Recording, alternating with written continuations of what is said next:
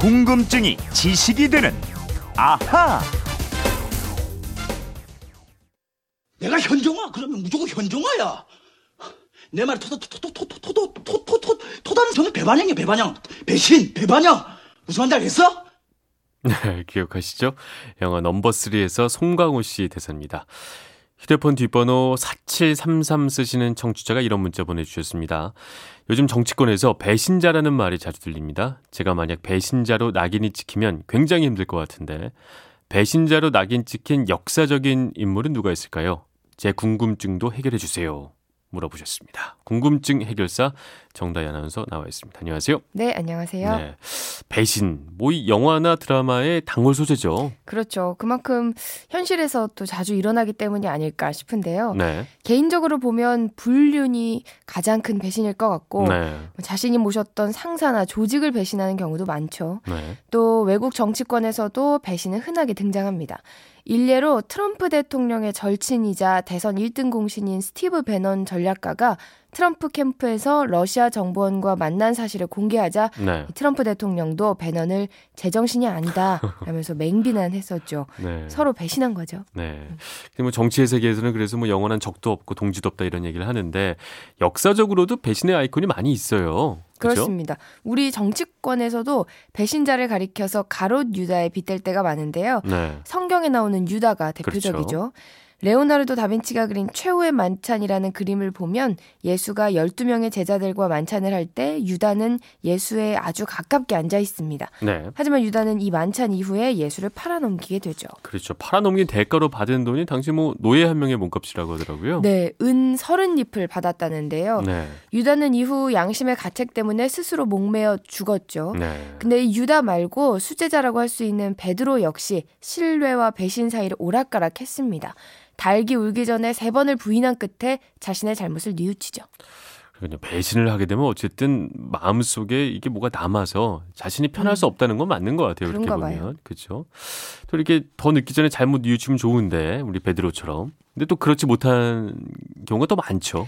네, 서양의 또 다른 배신자로는 이제 로마의 브루투스를 또 들 수가 아, 있습니다. 그 시저가 죽으면서 브루투스 넘어져 했던. 네, 그죠? 맞아요. 네. 그 말은 영국 셰익스피어가 쓴 희곡 줄리어스 시저에 나오는 대사인데 네네. 배신 같은 건 절대로 당하지 않을 것 같은 사람이 배신은 절대로 하지 않을 것 같은 사람에게 배신당하는 그런 음. 충격을 고스란히 보여주는 대사입니다.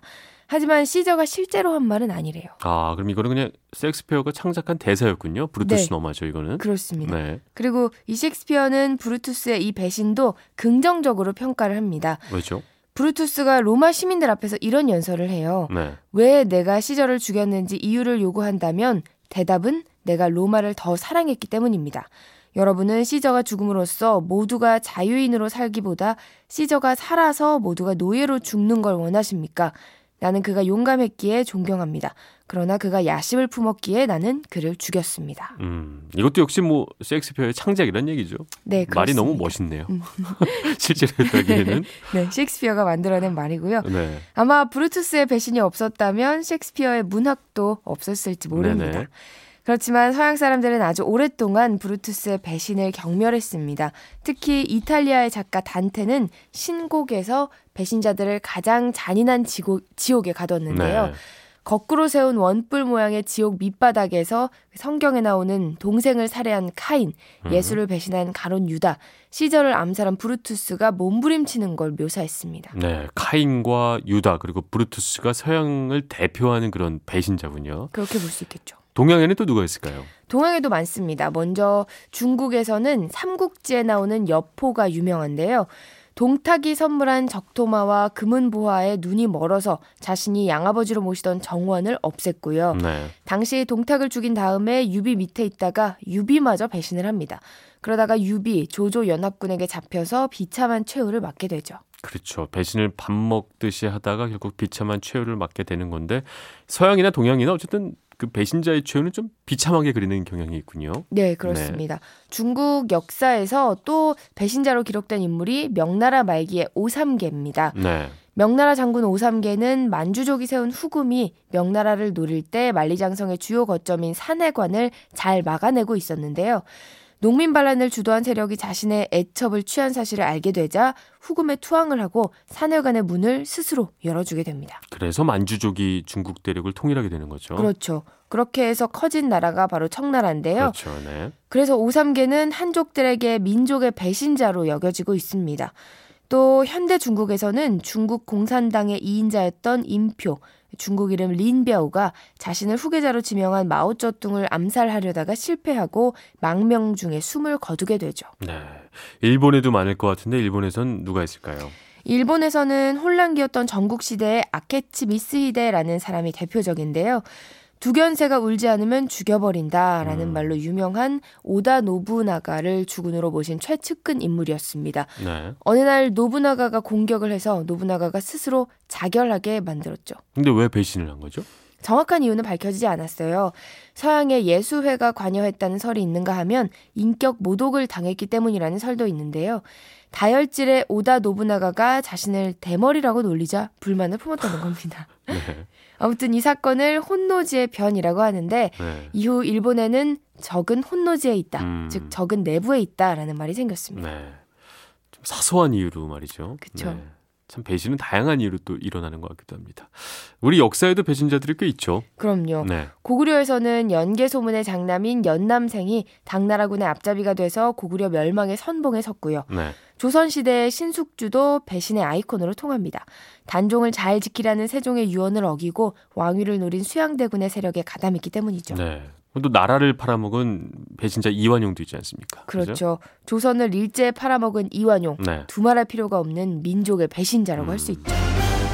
자, 오늘의 앗 이런 것까지 동물들도 네. 과연 배신을 할까요?